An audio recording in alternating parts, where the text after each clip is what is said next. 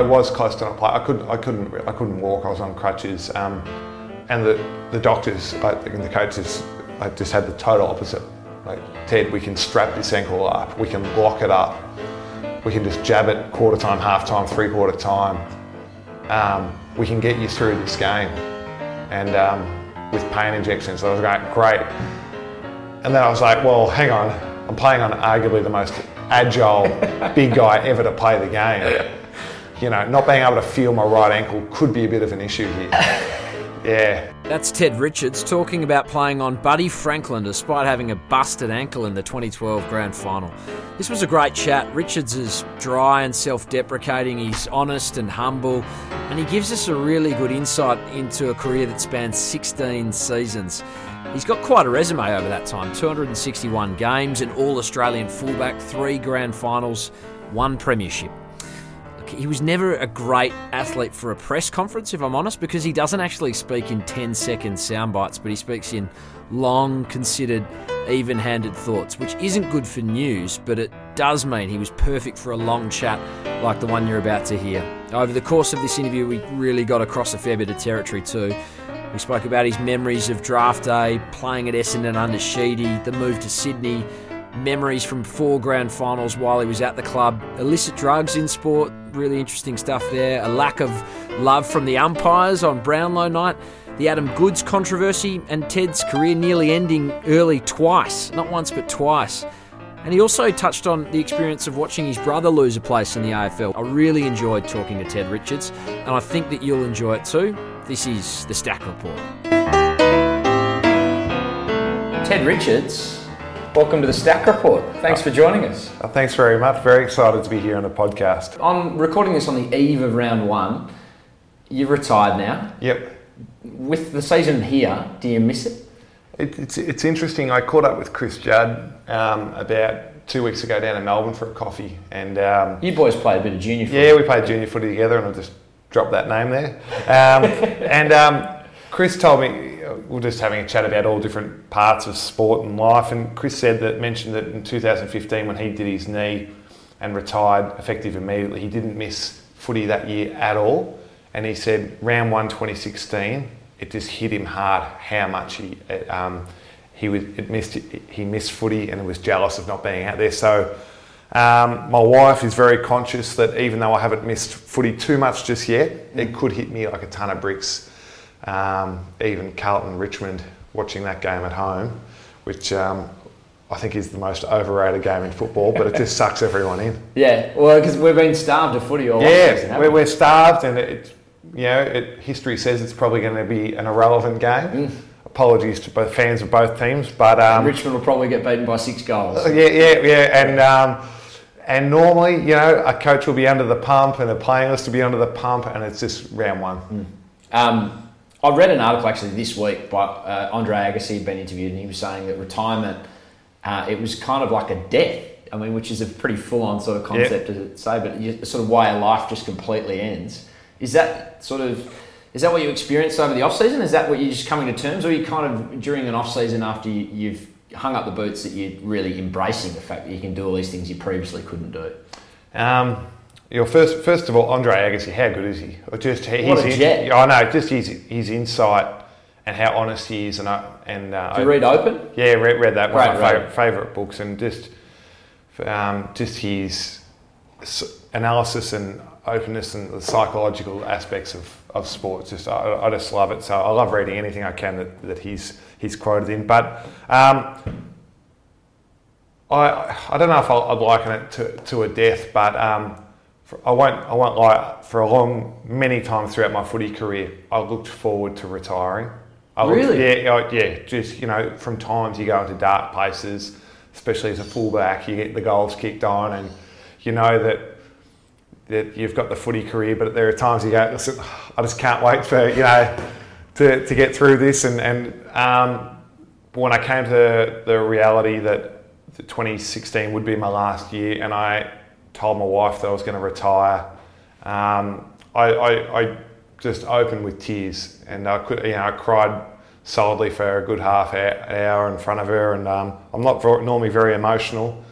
And uh, it was for me what was sad was it was the, the dream of football coming to an end. I grew up in Melbourne, and you know I you know had an Essendon footy jumper when I was you know three years old, and always had aspirations of having an AFL career. And that was the sad thing for me is that uh, this part of my life had run its course. Yeah.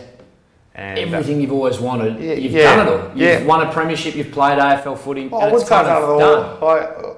I, I still, I still think of myself as unlucky not to win a Brownlow. but uh, You I- came close to a Norm I- Smith. Oh yeah, well, um, yeah, I, I, will always watch a Brownlow and be jealous of the person that gets up on the stage and go, oh, good's that? Just stuff these team awards. Would it be to win an award like that? And the thing is, they ha- they can speak with such um, like a tiny little thimble of grace on a Brownlow speech, in a Brownlow speech, just results in everyone gushing over your, hu- your humility. How Yeah. easy is it to be humble when you've just been lauded by all your peers and Yeah. press and all that goes with it? Well, yeah, it's it's normally one of the highlights of the night. Um, is hearing the, the, the Brownlow medalist talk. Yeah. Um, we've been fortunate enough that, uh, off the top of my head, um, uh, At the Swans. yeah, no, no, off the top of my head, uh, you, you know, Goodsy's given some um, great speeches.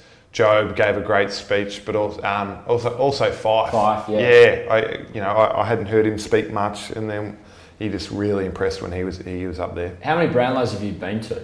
Can you remember? Yeah, so uh, a lot of people ask that.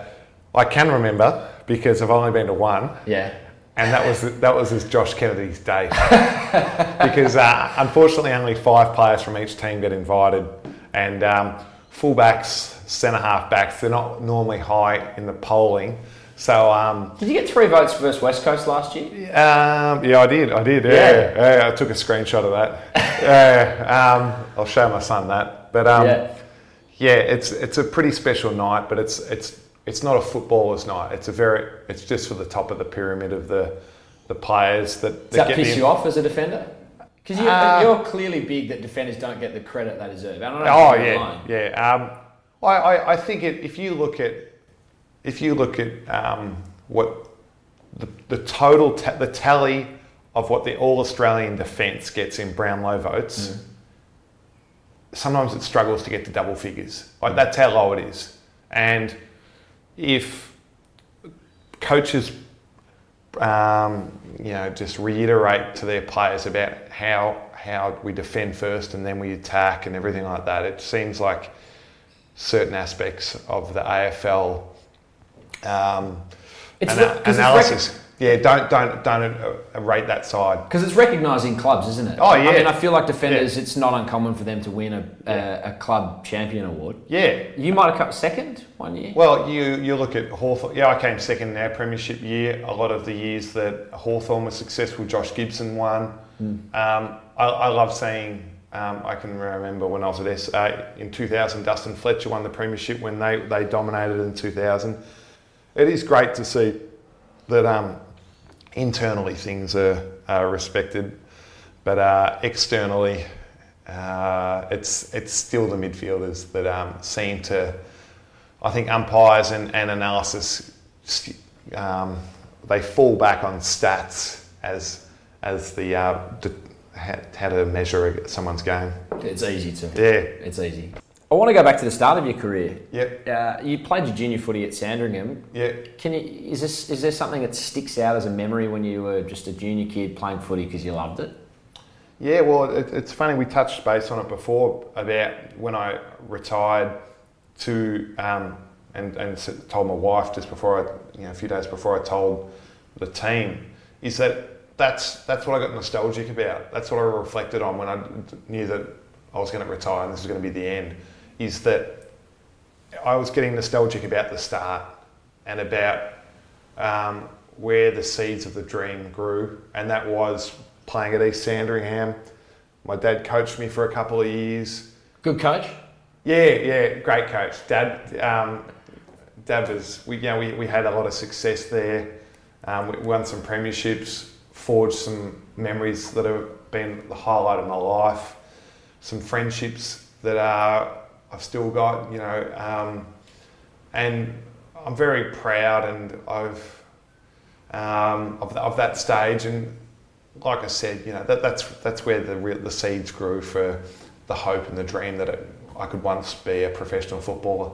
Well, 2000, that dream becomes reality. You drafted at 27, high for a defender uh, in, Yep. the, in the draft to Essendon. What's draft day like as a in, in the year 2000? What's that Yeah. experience? Yeah, so um, it was it was a, it was a funny day. Um, I was uh, I was zoned with the Sandringham Dragons in the under eighteen competition. We had quite a quite a good team that year, and um, it was te- back then it was televised, um, but it we wasn't located in the one specific location as it is now. Like, I think more recently it's been on the Gold Coast and Adelaide, but um, so the, five of us were put in a room together from the Sandringham Dragons, and um, to be um, relayed over Fox Footy or what, um, or whoever was telecasting it at the time. And just before the draft, um, I had a visit from uh, someone from the Kangaroos and said, "Listen, we're going to try and pick you up today. We've just got a new sponsor in Russell Athletic. Um, when we pick you, can you get this T-shirt and hat on as quick as possible for the sim? Uh, so on TV we can get you know get, so get, get some miles out of it. yeah. So The I, Kangas were in financial stress at the time. They could use the exposure. Yeah, yeah, that they could use the exposure, but I, I, you know, I was just so excited about one. You're like, I'm getting picked Oh, yeah, regardless. the certainty. Yeah. Um, I was 17 at the time. I still could have played under 18s again the following year, but not only the certainty of getting picked, but of going to a great club like the Kangaroos, who you know Wayne Carey, it was still the, the Denis Pagan era, and I was staying in Melbourne. I, I grew up in Sandringham in Melbourne, and, and um, a few other teams like Brisbane and West Coast had shown interest, and you know I was just a young 17 year old. I was still very keen on trying to stay in my comfort zone, but also pursue my career. Um, you get picked. Yeah, well, yeah, and then so I just highlighted. So yeah, so you, you thought you were going to the Kangaroos. What happened? Where'd they go? Yeah, Did so they- I, I highlighted all the Kangaroos picks. Yeah. a- and um, they had quite a few, quite a few picks. Um, they ended up taking Daniel ha- Harris and Drew Petrie quite high. the dish. Yeah, yeah, yeah. And um, I, I think there was a the Kangaroos had a pick around pick thirty, and so I, I was just kind of going. Through, You were thinking that's the one. yeah, yeah, Teams were kind of. I was just kind of expecting teams to go through the motions and just hanging out for that next Kangaroos pick, and then Essendon picked me, who's the team, my team that I loved. I'd supported, you know, all growing up. So I was just so excited. It was just ecstatic that, that, that you know that my dream had come true to get to go to Essendon. That's amazing because I mean, especially a club like Essendon, you would have grown up watching Kevin Sheedy coach this team. All of a sudden, you're playing under him. What is it like the first day you go through the, the club doors and you meet Kevin Sheedy, who's you know a guy you grew up watching coach your team, and now he's your coach. Yeah, it, it turned out to be like it was a dream come true. And just walking around the club and getting a training singlet, I can I can remember, I can remember specific details about how the honour and the privilege of just oh how excited I was. But I I don't think I went in with a great great attitude. I think I was Entitled or that, yeah, I, I, I think I no no no I, I, I went there almost with the attitude that I was still a fan. Like I was still that that, that these guys. Um, were above you. yeah, I, I, I looked up to them like they like they like they were another team, and, and that I, I wasn't competing with those guys for, for a spot in the starting eighteen. I I think it took me a while to kind of get my head around the fact that um, listen, I'm here They're your teammates. yeah, yeah, the, the, the teammates and be the competitor, challenger for a spot. Because I'd looked up to him for so long, I still felt like, looking back now, I still put them on a pedestal above me. And um, whereas I think, say if you go to another team where, who I may not have put players on the pedestal, I would have Might have been better for you. it might have been it might have been better for me. Yeah. But um, yeah, that was that was something that I, I should have controlled myself, and it's not a cop out. Kevin Sheedy's renowned for his oration and you know Yeah. he's larger than life. Can you remember what he said to you, or is there anything that stood out early in that first season of him addressing you? Um, Was it all sort of blur into one? uh, no disrespect for Sheeds, but yeah, like you know, th- we're talking 16 years ago now for, Yeah. from um, where, um, yeah, she, Sheeds was in, was impressive, but um, I can't remember specifics about about my first year. I know that um, uh, I got close a couple of times into playing footy in my first year, but I didn't actually end up getting Yeah. that opportunity until my second year, where I started to play some senior footy. Um, you had five years at Essendon with guys like Lucas, Lloyd, Hird. Um, anything that stands out from Dustin Fletcher playing with those guys over that, that half decade? Yeah, I, I, an absolute honour and an absolute privilege to, to be able to to go to a team. I so the, Essendon won the premiership premiership in 2000, and here I was walking into a Yeah. um, a, a premier, a successful team, um, arguably the most successful team ever in terms of how, not in terms of the amount of premierships they won, but the manner in which they did in 2000.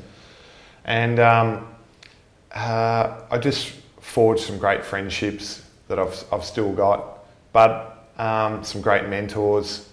But I, I've just got memories of, it's where some great habits form for me of where I'd shadow James Hird and Matthew Lloyd. You know, I'd try and partner up with them in the gym, test myself against those guys. They were the benchmark of the competition, and um, they were both a lot. All these guys, Lucas as well. Are they giving you much love? Like, what's it like inside the? Are they giving you? Is there much of a relationship there? Yeah, yeah. Because they're deities in Melbourne. Yeah, no, we, we, we, we did have a we did have a a, um, a, a good good culture at uh, at, at um, and tight knitted at, at Essendon. Um, Round six, 2005. I feel like it was quite a pivotal moment. It was a tough day for you. You went head to head with Jonathan Brown, and he had a bit of a day out. yeah, Uh, how tough was it playing on one of the best forwards of all time at the absolute peak of his powers, and him having a bit of a day out? yeah. I um, a lot of people ask me about that. I I think um, I was I remember only being on him for a quarter or so, but um, yeah, yeah. But um, a lot of people speak to me about going, who are the hardest players to play on throughout your career, and it, I say that well, it's, it's not always about the individual. It's about you know who's what supply are they getting, and so Brisbane Lions in the year 2000 and you know early 2000s when they were in the peak of their dynasty. You look at the on ballers there, and you, the names of Voss, Black, Lappin, Shaun Hart, Ackermanis, like absolute freaks that are legends of the game, all playing in the same midfield together. The, the ability, uh, Simon, when Simon Black has the ball, I, I, I was just I, immediate panic mode. He's one of the best. he's one of the best kicks in the competition that, that I've ever seen. He's a, and I'm not talking about just being able to stab past the ball low and hard, but he could just place the ball anywhere to a forward's advantage, left or right foot. And um, Is it almost happening in slow motion? Because Yeah. you know you can see him 50 metres away with the football, and you're like, oh, Yeah. I'm in trouble here. Yeah, because he, he you know he he just seems to be able to, um, I guess, just consistently place the ball where he wants. And so if you're a good enough defender, you might be able to stop once, set, uh, once maybe twice, but eventually, you know, after the repeat entries. It will become times when you, you know, your, your opponent's just kicking goals because you can no longer just stop the flood. Yeah. That was your last season Yeah, at Essendon. Uh, Yeah. 33 games. What's the process? How you end up at Sydney? How does it happen? What are the nuts and bolts of it? Do you make the decision to leave the club? Do the club say we don't we don't need your services anymore? Yeah. Um, so it was probably halfway through that 2005 season, I could see that um, the club wanted to go in another direction with um, with individuals. I, I, I was pretty happy with how I was playing in the reserves, but uh, similar names were kept on being picked in front of me. So I made the decision there and then that uh, in 2006 I just wanted to go to a team that wanted me the most, as opposed to me saying the team that I wanted to go to. Um, but I decided I was just going to see out 2005 as best as I could. I ended up playing the last eight games of the season and playing quite well. Yeah. Um, Essendon offered me a one year deal, which I very politely declined and said, thanks, but no thanks. Were you tempted to say get stuffed? Were you, Uh, yeah, I, I was, I was, I was yeah, tempted You're offended. Yeah, I, I like yeah, you know, for so long I, I'd felt that um, I'd possibly I'd warranted being selected, and that they'd continually gone with other players. So I, for for me, it was a no-brainer. Listen, I really appreciate being drafted, but I think it's best we part ways here. And then they re- replied back with a one-year deal on base money. I was like, well, thank you, but uh, once again, like I said, I think it's best we part ways here. And they came back with a two-year deal on on um, base money. I was like, I, I don't think you understand here. Like, thank you, but I know deep down you don't rate me, and you know this contract that only suggests what I, I've already um, what I've been thinking, and uh, I just think it's best that um, we part ways. And um, Swans were really keen on me, and I was I just wanted to go to the team that wanted me the most. So needy for a defender, Ted. Oh, well, yeah, well, I, I think back then I might have been, I was actually still a forward.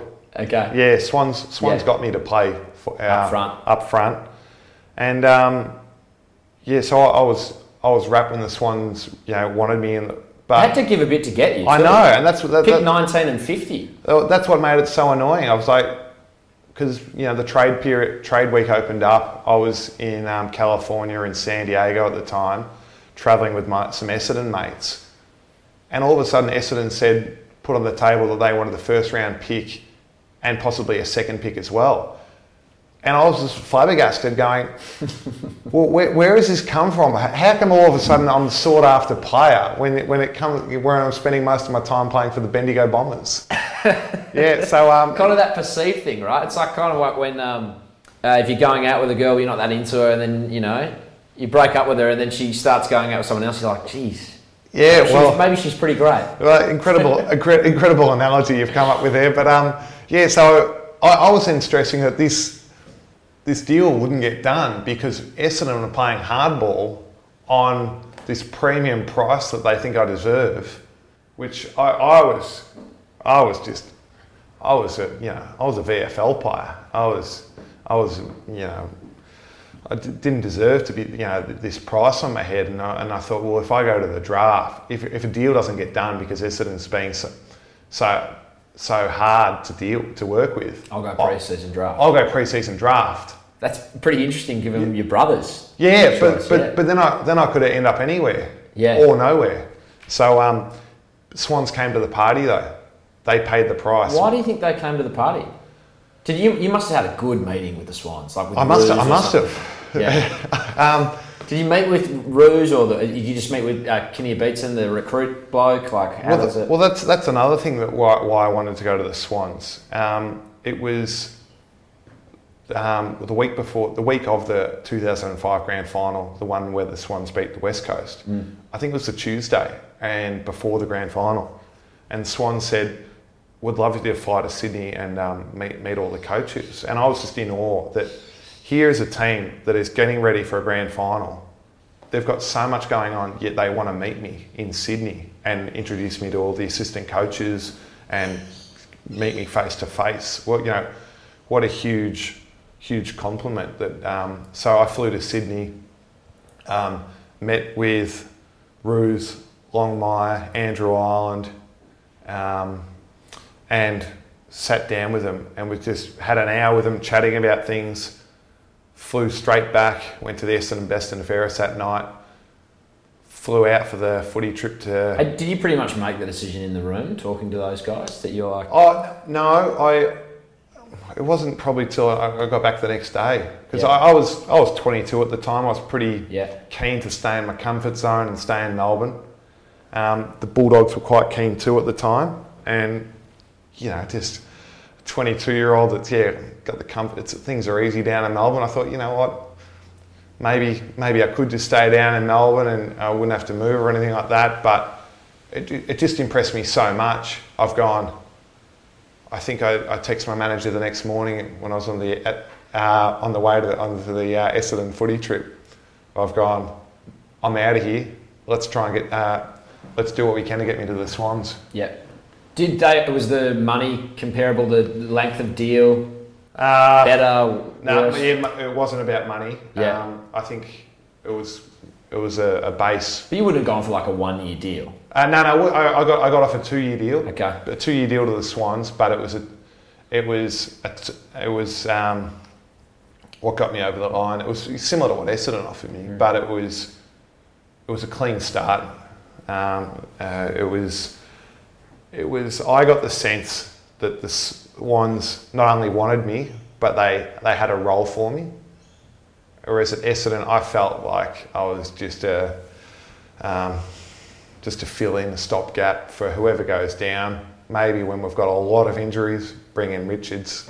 Um, but apart from that, um, uh, listen, just just keep him playing in the VFL. Whereas the Swan said to me, if you commit to us, um, we will try and get you because we think that there's a there's a role that you could play for us. And um, I was like sold with that. And so you come up to Sydney, you live in Maroubra, Yeah, lived in Maroubra for about a three. bra boy. Yeah, you got the tat, Nah, no tats. the Uh, postcode tat, nah, hanging out with Koby Abberton. nah. Uh, yeah, decline that Learn one. to surf. Tried, still Yeah. trying. Yeah. Um, Yeah, I'm, I've only I've been at it for the last year and a half. I'm down Yeah. there running people over Oh. most days at Bondi. Bad. it's embarrassing. no, I um, that's that's my form of golf surfing. It's Yeah. it's I, I'm I'm I'm okay at it, but um, it's I'm, I just enjoy the enjoy enjoy the challenge of it. Are there players who come to Sydney who miss being recognised on the street? Who like the notoriety of being They, they, they miss being recognised. They probably are. Yeah. Uh, yeah, bit of a shit bloke if you're just walking around and miss, miss being recognised. But I'm sure that you know down in Melbourne, you guys get got preferential treatment everywhere along the line of your life. Um, yeah, there, there are positives that come with footy. I'm sure You- it's you- equally a pain in the arse. Yeah, there are positives and there are negatives, and um, it's positive when you play a great game of footy and you can walk around on Monday and everyone in cafes down in Melbourne are giving you high fives and Flat go, white with one. thanks. yeah, how good's this? How good's your game on the weekend? But when you're a full back and you've just had a bag of goals kicked on you and you're walking around Melbourne. And I, everyone, you, you feel like everyone's going, oh, did you see how that guy played on the weekend? Whereas in Sydney, I, I feel like you can switch off a bit up here and go, well, yeah, listen, let's, let's move on. Um, no one really cares.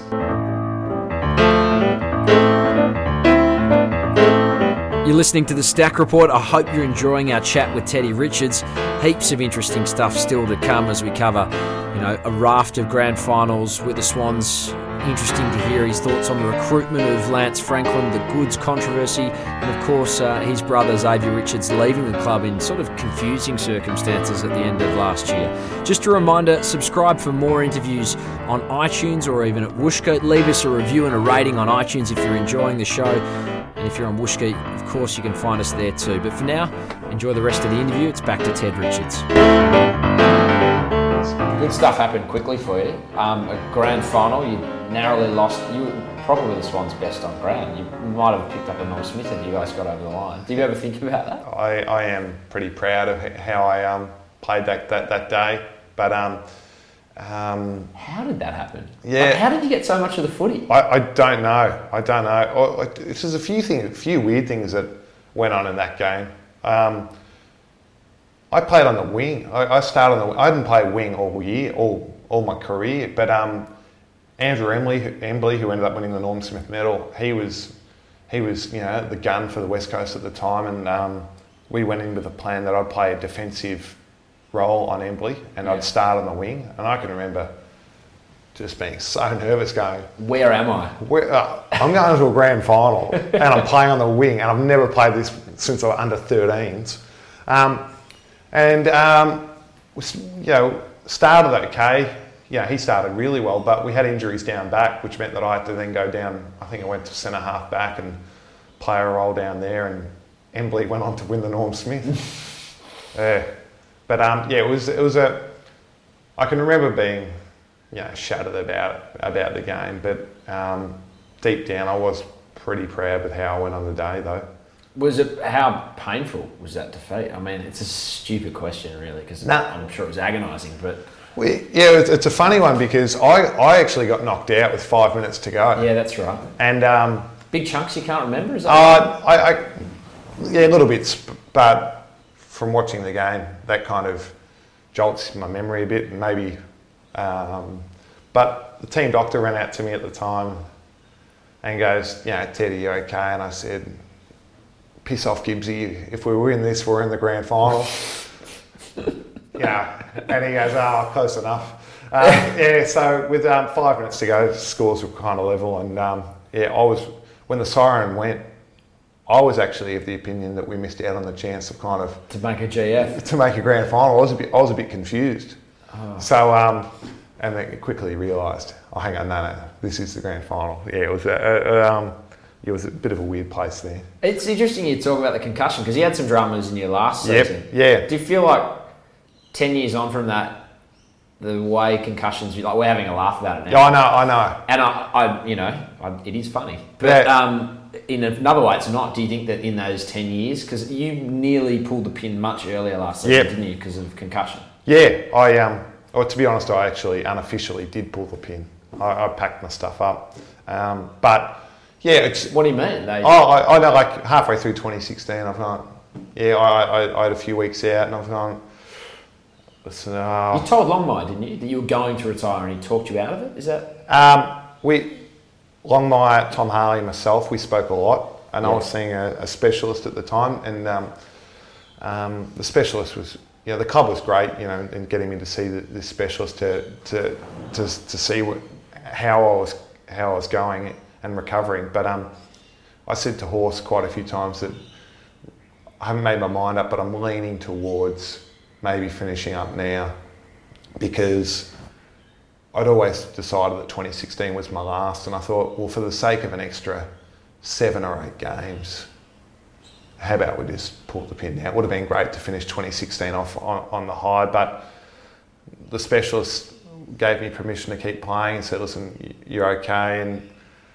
there was the underlying opportunity that I could finish off potentially with a fairy tale finish mm. of doing what Shane Crawford and very few others do, and that is finish off in a premiership. And um, that carrot was too good to resist, and uh, so I, um, even though I had packed up some of my Swan stuff for some reason, or not for some reason, because when I decided, I then told my wife, I've actually decided that um, I'm going to see this season out, and um, yeah, so I kept on playing.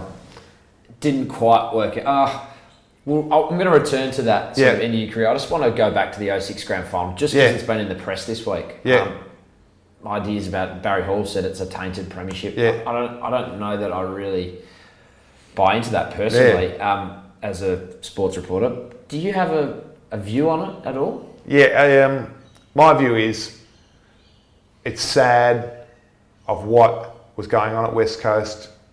It's possibly you know a bit embarrassing that it went on for that long for them. But in reality, it is it is just it just seems like it was a culture of illicit drugs, and that's that's it's unacceptable, but it's not illegal in terms of so. Um, I, I, don't. I'm not a believer that it, it is a huge issue. I'm, I'm rapt to see the West Coast Club is in a great position now and culture wise, and that I think teams have learned a lot of lessons from what was what was going on there. But um, I yeah, view, I'll let it be. Yeah. yeah, let it be. I've got just on the illicit drugs. I've got a view that is probably seen as archaic and out of step yep. with the rest of yep. The media. I, I find it outrageous that we test our professional athletes for substances that aren't performance enhancing, but we don't test journalists, yep. your bus driver, your doctor, um, yeah, your accountant. I, it doesn't really make sense to me. And I know that players have put themselves in that position by signing an agreement to do it. Yeah. But doesn't it seem a little bit uh, holier than thou, high and mighty that we hold? Yeah, it, it, it, it is it is a very subjective topic, and that um, as players, with the, along with the Players Association, we've signed up to this ourselves. Yeah. You know, and we've put ourselves up there and said, listen, we know we're role models. We want to we want to do our best to to be the the best role models that we can, and we understand that we we come from a portion of the population with, and what statistics say 20 or 25 percent of men aged in the, age bracket that we are, um, will normally um, have um, try illicit drugs or, or whatever, whatever the stats are. And so we try and have a, a perfect, pure um, history of, of um, I guess, no tests, no, no positive tests or Mm. anything like that. But the, unfortunately, I think it, it does rear its head from time to time, and we, and we, we, we try and get them, the players, the individuals, the support they need. Um, and to, to further, I know there's a long answer, but No. yeah, I, I um, a lot of people say, but you know, footballers are role models, and I go, well, yeah, they're role models for kids that want to play football, but a lot of, you know, a lot of media personalities are role models for people too. You know, role models is a very broad term. Yeah. And um, I feel like it's a, a convenient catch-all as well. When Yeah. You want to when you want to look down on someone and say they're doing this wrong, they are a role model. Yeah, yeah, and um, a lot of the the press that gets out into the media is about the negative side to the, the drug testing. About you know, such and such players were caught last year with hair tests or whatever like that. But there are positives to come out of that, and that is clubs will be notified of players that may have issues, and clubs have got great welfare and support networks to support players so they don't go down that path again. Is it, is it known in footy clubs when a, that a bloke is having an issue? No, it's not. It's not. It's not known. Or is it very much more quiet? Well, well, it depends what strategy that that individual in the club wants to know. So, at, at the Swans, we have a mentor network. We've got welfare. Dennis Carroll is our welfare manager, and he does some fantastic work. And and I, I think normally the best case, the best strategy to go with is to try and keep it in house and, and um, really look after the individual and, instead of publicly shaming them and, and trying to make an example of them publicly and you know just burning any bridges of trust and um, which I think that's what the public wants Mm. to see people slaughtered you know in Yeah. the front page of the paper but it's going to do more harm than good Can you spell that? I can so, yeah yeah yeah that is a, highly ironic. So we're at my apartment complex So- so our, our our- listeners talking about illicit substance and it being a societal problem, and someone in my apartment complex is enjoying a little bit of the, uh, let's say, the more aromatic cigarettes. oh, that's uh, that's brilliant. Um, we talked about the 06 grand final. Six years later, you have the ultimate joy of winning a premiership. You're all Australian that year. Why were you in such fantastic touch in 2012? What what's going right? Um, if go, go back to 2010, I got dropped. I was in the reserves for eight weeks. I was out of contract at the end of 2010. I thought that footy was going to be done with me as opposed to me being done with footy. I, I, I was predicting that if the season pans out that way, I'd probably be delisted, and I'd made inquiries to Stockholm School of Economics over in Sweden, where my brother was living, about studying over there in two, 2011. And um, I did a bit of reflecting halfway through the year uh, on, on what I wanted to, how I wanted to see out the season. And one, one thing was, is well, I'm going to go down swinging if whether I get back into the senior team or not.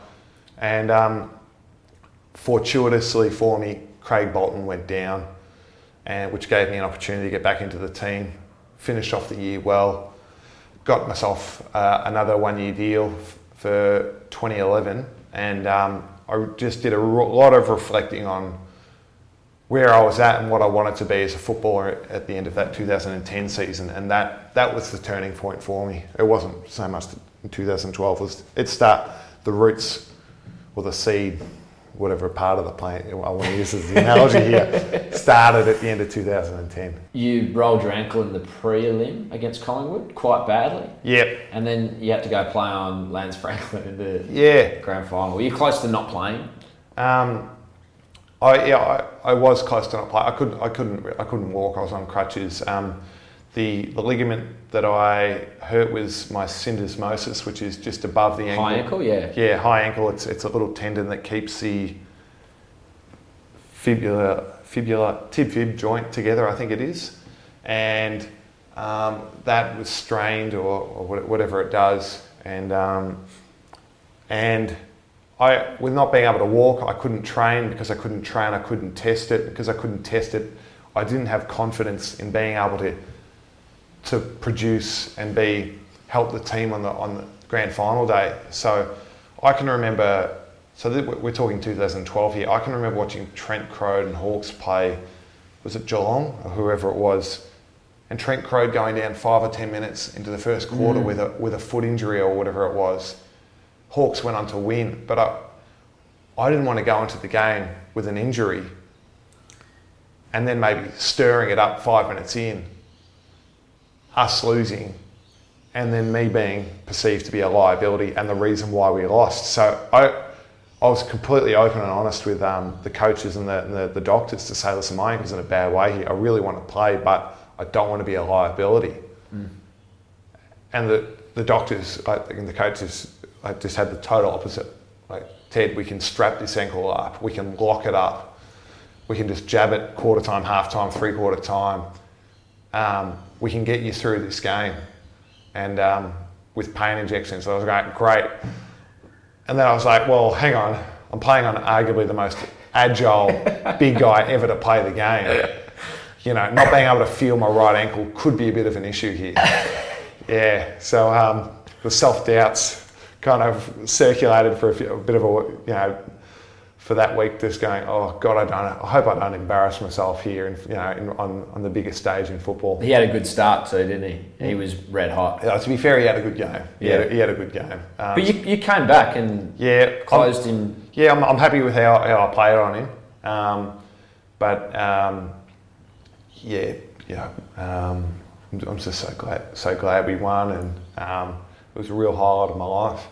I think sports at its best when you hope your team can win, but you're not actually that confident. You, you, you think they're a really good team, but you're not certain they're going to get it done. Was it like that for the Swans in that Hawthorn game? Because Hawthorn were the juggernaut that they became. Yeah. Um, yeah. I, I, don't think it's unfair to say that they were probably the better team through the season. We are. Oh, we finished yeah. fourth. Yeah. We we did it the hard way. We we beat. I think Adelaide. Adelaide in Adelaide. I think Adelaide finished first. Mm. We beat Adelaide in Adelaide over there at AAMI Stadium. We got a home prelim final against Pies at ANZ Stadium and beat them there, and then against, you know, we then had to come down to the Grand um, Melbourne to play against Hawthorn on the MCG. You know, there's there's a, there's, there's another way of doing it hard, um, and and beat them down there, and we were the underdogs. You know, we weren't expected to have a good season. So how enjoyable did that make that victory? Oh, it was great. It was just such a such a great bond through the team that year um, because oh, it was just us 22 each week being the underdog to um, getting some big scalps, um, knuckling down, going again, doing it next week. Um, and yeah, that, that, that's what I look back and reflect on and be very proud of the fact that you know, we weren't the higher profile team, which we probably are perceived to be about right now with you know some high profile players. We were we were the young team that were up and coming. We, we probably had had success before people th- thought we were capable of it. Um, you know, John Longmire was just in his second year of coach. Um, did you guys think that you were capable of it, or did you think you stole one? No, I, I can remember going to the season thinking, you know, we had an okay 2011. I, um, but from memory, I don't think we. I can't remember how we finished 2011 off. We, we, we, we had we, an okay. We played finals. Yeah, we, we, played, yeah. we played finals, but I, I can't remember how deep we went. And I, I can remember, yeah, thinking, you know, we're, we're capable of, of playing some, beating anyone and everything like that. But it wasn't until we were getting big scalps along the way that I had this real sense of motivation, uh, of um, momentum. Yeah. The momentum of success was building, and and um, we kept our climb up the uh, up the ladder because I, I, from memory too, I, I, don't think we had a great start to the year too, which um, it was slow, but then I think you beat Hawthorn in Tassie. Yes, and that might have been quite a oh one of my favourite games I've ever played. That game, um, I was playing on Buddy, and I was I, I kept him goalless, and I'm glad you brought that game up. um, so, um, we yeah, we were playing t- Hawks down at Tassie halfway through 2012, and I was having a day out on Buddy. And How does a defender have a day out? Oh, I, I, I went to the game shitting bricks, you know, about playing on Buddy, you know, because, oh, God, I hope I'm not on the back page of the Herald Sun. Being Yeah. used as a step ladder. Yeah, yeah, yeah, yeah, being used as, as a step ladder. And, um, uh, and like in the last quarter, like, we were down at three quarter time or half time, by, we were down by like 40 points or something like that. And we just turned it around and we just, we, we, we really turned it on. And uh, arrogantly, I, I had a I had a really good second half. So I was just I was just intercepting everything, and so much so, I, I was playing fullback on Buddy, and um, uh, Schoenmakers came to me and stood next to me, and I can remember I'm standing at fullback, and um, on Buddy, and um, Buddy goes to Schoenmakers, Sean Makers, um, what are you doing? And he, he- and, and he said, oh, I've been told to um, man up on Ted. And I think Buddy and I both turned and went, mate, I'm playing full back. Like, who tags the full back? And I'm playing on Buddy. Yeah, I, it was like one of the highlights of my career. Like, to be so nervous about going into the game, about what, you know, about, you know, worried about getting a bag kicked on me, to, to going to the last quarter, playing fullback on Buddy, and I'm being tagged. Uh, you know, so in my, the whole career, it only ever happened once. And, um, just so proud of that day. How'd you break the tag? Oh, we, we ended up having this great win, Yeah. and um, uh, it was really a highlight of my career that day. I, I, you're right, that was a turning point in in my self confidence about what we can achieve. You, you know, those scalps draw confidence. You draw confidence from them, and um, yeah, that's that. I think it was from memory, yeah, round six or something. To avoid continuing to have to play against you, Franklin moved to Sydney. Yes. yep. Yeah. What was it like? What was what was it like in the club when you heard you guys had signed this guy? Was, was there a feeling at, at all? Because you talked about how you guys weren't the flashy club, and all of a sudden you're taking the flashiest player in the competition, Yep. and you're having to lose blokes to bring him in. Yep. Was there a feeling at all that like he, this isn't he isn't that sort of cut for our club? Uh, no, I, I, I think I was part of the leadership group at the time, and I, I, I got a, a call relatively early before it was public that um, what was my thoughts on being able to, um, if, if we could get Buddy, you know, what was my thoughts? We, you know, I, was just ecstatic going. I, I kind of like what's going on here, you know.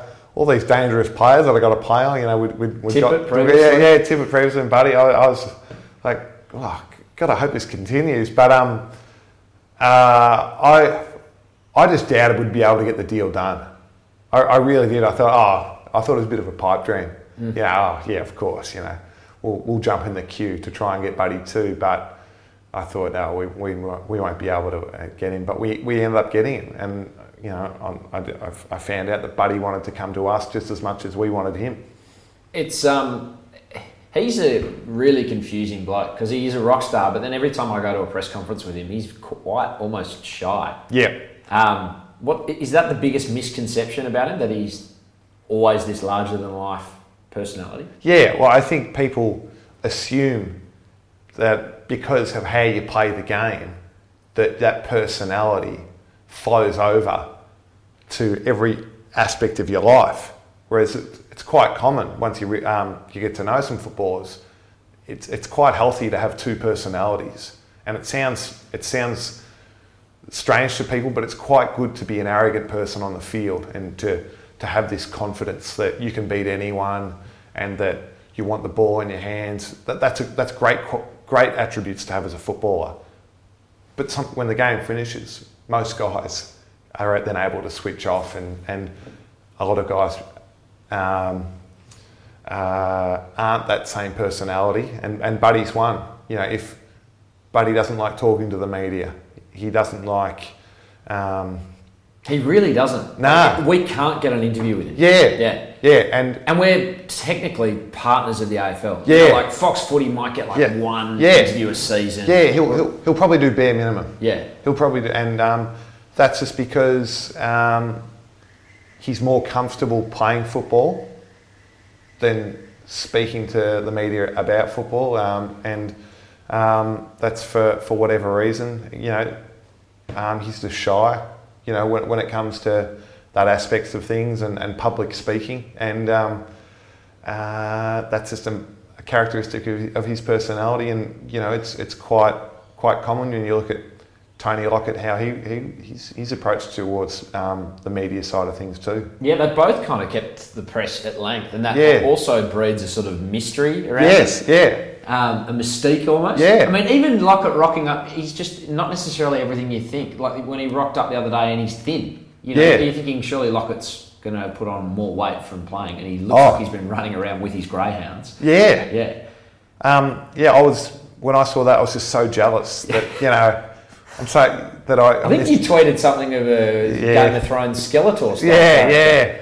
I, Plugger's got these kind of luminous blue eyes, and you know, he's so skinny, and I was like, he looks like a White Walker. You know, for those that know Game of Thrones, that makes a bit of sense. And Yeah. but uh, most people are probably wondering what the hell I'm talking No, about. Game yeah. of Thrones is Yeah. everyone watches Game of Thrones. Um, despite Franklin's arrival, you lose the 2014 Grand Final. You went in as favourites. I Yep. I mean, a lot of people thought you'd win that win that comfortably. Did you guys?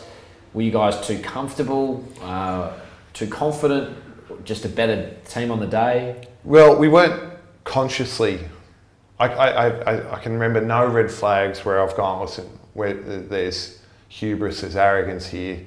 I, I cannot remember it that. But if you look at how we played, we, we didn't have that hardness, that edge that Hawthorn brought, um, brought to the game. So maybe subconsciously there was some um, arrogance. Maybe we did get sucked into the hype.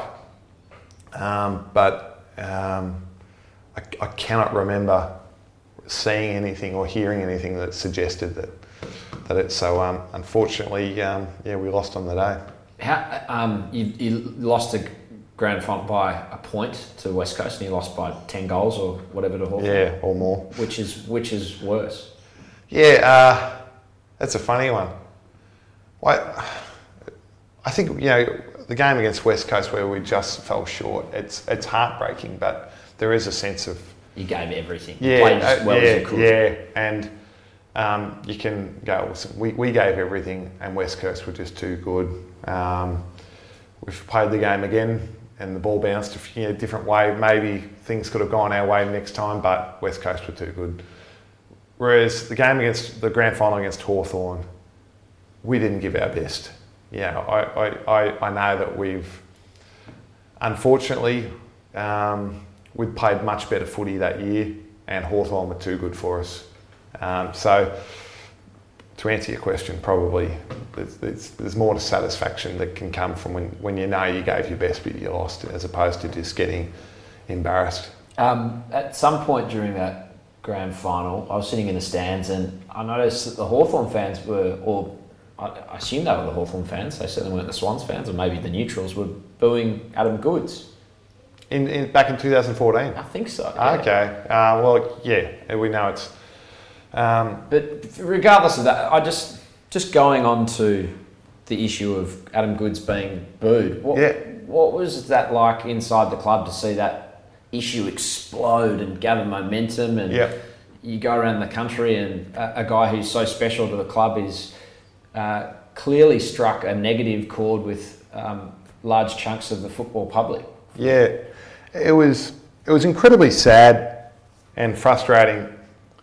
You know, I found it sad and frustrating, but I, you know, and I'd, sp- I'd spoken to Goodsy about how he was going with it all, and and, and you know, Good, Goodsy, he said, listen, he just doesn't want to fuel this fire because, like you said, it gained it gained momentum very quickly, and as a club, um, I think they had found that the more they spoke about it, the more press it got, the more traction it got. So we try, we were trying our best for quite a while to not fuel that fire, and that um, through through maybe other other avenues as opposed to us speaking publicly about it, trying to calm it down. And um, but it, it, kept on the, the traction, and um, it, you know it came to a an area where we had to then we had to then speak openly about it and go, this is unacceptable. This this is you know play, fans of the game, but treating a, a, it was just it was just a it was a, a really sad time in my career, and um, but to see how some players got together and some fans got together to, to counter that minority that wanted to to, to ruin it was um, it was really it was a positive uplifting. Yeah, yeah, I you know I can remember all the captains got together on the front of the Herald Sun to say that listen, how we are treating this a champion of the game isn't acceptable. Um, I know people saying, "Oh, I can boo anyone I want," but it, it went above and beyond what I think a normal fan, uh, a normal player will get, and I and I do subscribe. It, it, it was racist because it was just no other player I can think of has got that. And where, where was this coming from? It was, it was just ridiculous. Mm. Um, he's, it's very sad because he's really taken a big step away from the game as well, hasn't he? Yeah, his relationship with the game. It, it, um, Do you think that that'll ever be repaired? I hope so. You, you, you see that some, some people, some ex champions of the game, can have bad bad relationships that, that does linger. I can remember Kevin Bartlett, you know, he, he how he is um, ended up with Richmond after, you know, he wouldn't go back to the Tigers for a very long time, but the, you know, that, that was for a separate issue. But um, and Barry Hall maybe yeah, more yeah, relevant Swans. Yeah, you know? yeah. Hawley, Hawley didn't come to Swans functions for quite a while there because of how he. But yeah, these are all separate issues. Mm. Um, that that the Bartlett and Hall example were more with the club, but rather the, the good, the game. Yeah, rather with the game. But so I'm, I'm I really do hope that Goodsy um, does get the the relationship back with the game that it deserves because you know footy's a better play. It's a better game if he's involved. Um, we're running out of time. Uh, I want to touch on uh, just a couple of sort of your stock standard sort of questions. Toughest opponent I, I, I, wrote an article for the Sunday Age recently, and um, I I reckon Tom Lynch is an underrated player right now. He's your toughest opponent. I, I won't say he's my toughest opponent because Tom, when, you know, when we play against the Gold Coast, wasn't getting the supply. supply. Yeah, and that that'll come with time. But uh, I think you know you've got to look at the package of the individual with the supply. So a Roughead, Jordan, a, a Jarryd Roughead at Hawthorn with the, um, the, the Hawthorn midfield that they have incredibly hard to stop. Um, you know, the, the, Jonathan Brown with, with the, the Brisbane Lions midfield, incredibly hard to stop. But um, uh, yeah, I think I'll, I'll leave it at that. Favourite coach? Dad, Horse, Sheeds, um, Um, yeah, probably probably Horse. Probably Horse. Um, yeah, my, my career really turned around with Horse. Um, what uh, makes him such a good coach? Because um, he doesn't get a whole lot of coverage and he doesn't allow a lot either. Yeah. He's quite a private yeah. person. I, I, I think with Horse, Horse knows what's important for the team and what's not important, and Horse also probably knows his own strengths and his own weaknesses. And one, one thing that I reckon, and I hope Horse doesn't mind me, me my voicing my own opinion here, but I think Horse isn't that charismatic um, coach, which um, might be synonymous with like a, a that we you know, could like a big, larger than life. Yeah, yeah, yeah. So Horse is like, well, listen, the thing I'm paid to do is be the best coach for the Sydney Swans, and I'm going to focus in on that. And and I've just got so much respect for someone that is just. Um, yeah, got that attitude. So um, I, I, don't think a lot of people realise how good Horse is because he's not in front of cameras. You know, he is. He never says anything. No, he's once never, a week. It's, in, nah. it's he's hard to get a, a yeah, and it's intentional. Yeah, he doesn't want to say something that's controversial. He doesn't want to bring any attention to the team that isn't related to us winning a game, and um, um, that probably comes at the detriment of external pe- um, people outside of the club and what they think of him as a as a coach because he's not the Jose Mourinho that's giving the one-liners in press conferences or, or anything like that. He he's, he just sits there to get to the outcome of going, yep, I tick that off, as opposed to um, sitting there and, and giving the charismatic answers. I want to finish with the last game of AFL you watched, and it was the 2016 Grand Final. That was, uh, I was in the stands as a Swan supporter, and it was painful. Uh, you know, there's so much. it- it- you're on the other end of a fairy tale. Yep. How bad did it feel to be the villains? You know, how frustrating was it for you to be standing in, in the grandstand, not being able to influence the game? Uh, give me the experience. Yeah, it was a, it was a, it was a, it was a unique day. I, I, I'll even call it a funny day. Um, I was there with my wife before the game. I did a lap, at, a lap with other retiring players with my son in the back of the ute. That was one of the highlights of my career and my life to be able to do something like that in front of a home, a Swans crowd, you know, and um, so the, the day got off to us, you know, a, a great start. Were you close to playing at all? Because Um, Aliir Aliir went down the week before. I, I, what hurt me is I watched the prelim final, GWS versus the Dogs at um, what a GWS, what a- Spotless. the spotless. Yeah. They're, they're, they're calling their ground these days. Um, I was going for GWS. I knew, I knew if the Dogs won, they don't have a supremely tall forward line. They've got a dangerous forward line, but they're not tall. Whereas GWS have got a tall and dangerous forward line. Yeah. So I knew the need for another tall defender might not be there if, um, the Dogs, Dogs dogs, win. won. The Dogs ended up winning. Yeah. And I thought, all right, you, you, I may not be as required as if, the, as if GWS won. And so that hurt me. Um, and uh, anyway, I, I was trying to tell myself I'm you know as proud of my career as I am, and that to you know enjoy this one last moment, and that I'm still a part of it, etc., etc. But when the game started, and I, I, you know, I was jealous that I, I wasn't out there, but um, uh, you know, as as heartbreaking as it was. You know, the, the guys had a real crack. You know, we, we had a lot of things that didn't go our way throughout the game. The umpires were I, pretty. umpires, but also I can't comment on that Yeah. um, objectively because I support the Swans. Yeah. But it certainly seemed Yeah, yeah. Well, like it, they got a tough deal. yeah, it is what it is. That yeah, that's that's much publicised, but also Come on. okay. Oh well, you know, You must Well- have been livid. yeah, And I think the club behind closed doors were much more angry than they let on publicly. yeah, yeah, yeah. yeah You kind of go, well, well, yeah. I, I, it's just it's just obvious where I stand on that. I, I, I, I can't can't say any more than I was just flabbergasted with just some of the decisions. But what was unlucky, and this is, is Hannebery goes down. You know, with the, when Easton Woods slid in, Hannebery's down. Ha- Hannebery, Hannebery was his leg was in a cast for months after that game.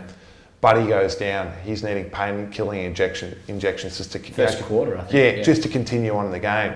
We had so many things that were going against us, and um, a couple of guys underdone. yeah, a couple of guys underdone. Think, things, yet at three quarter time, the game was still in the balance.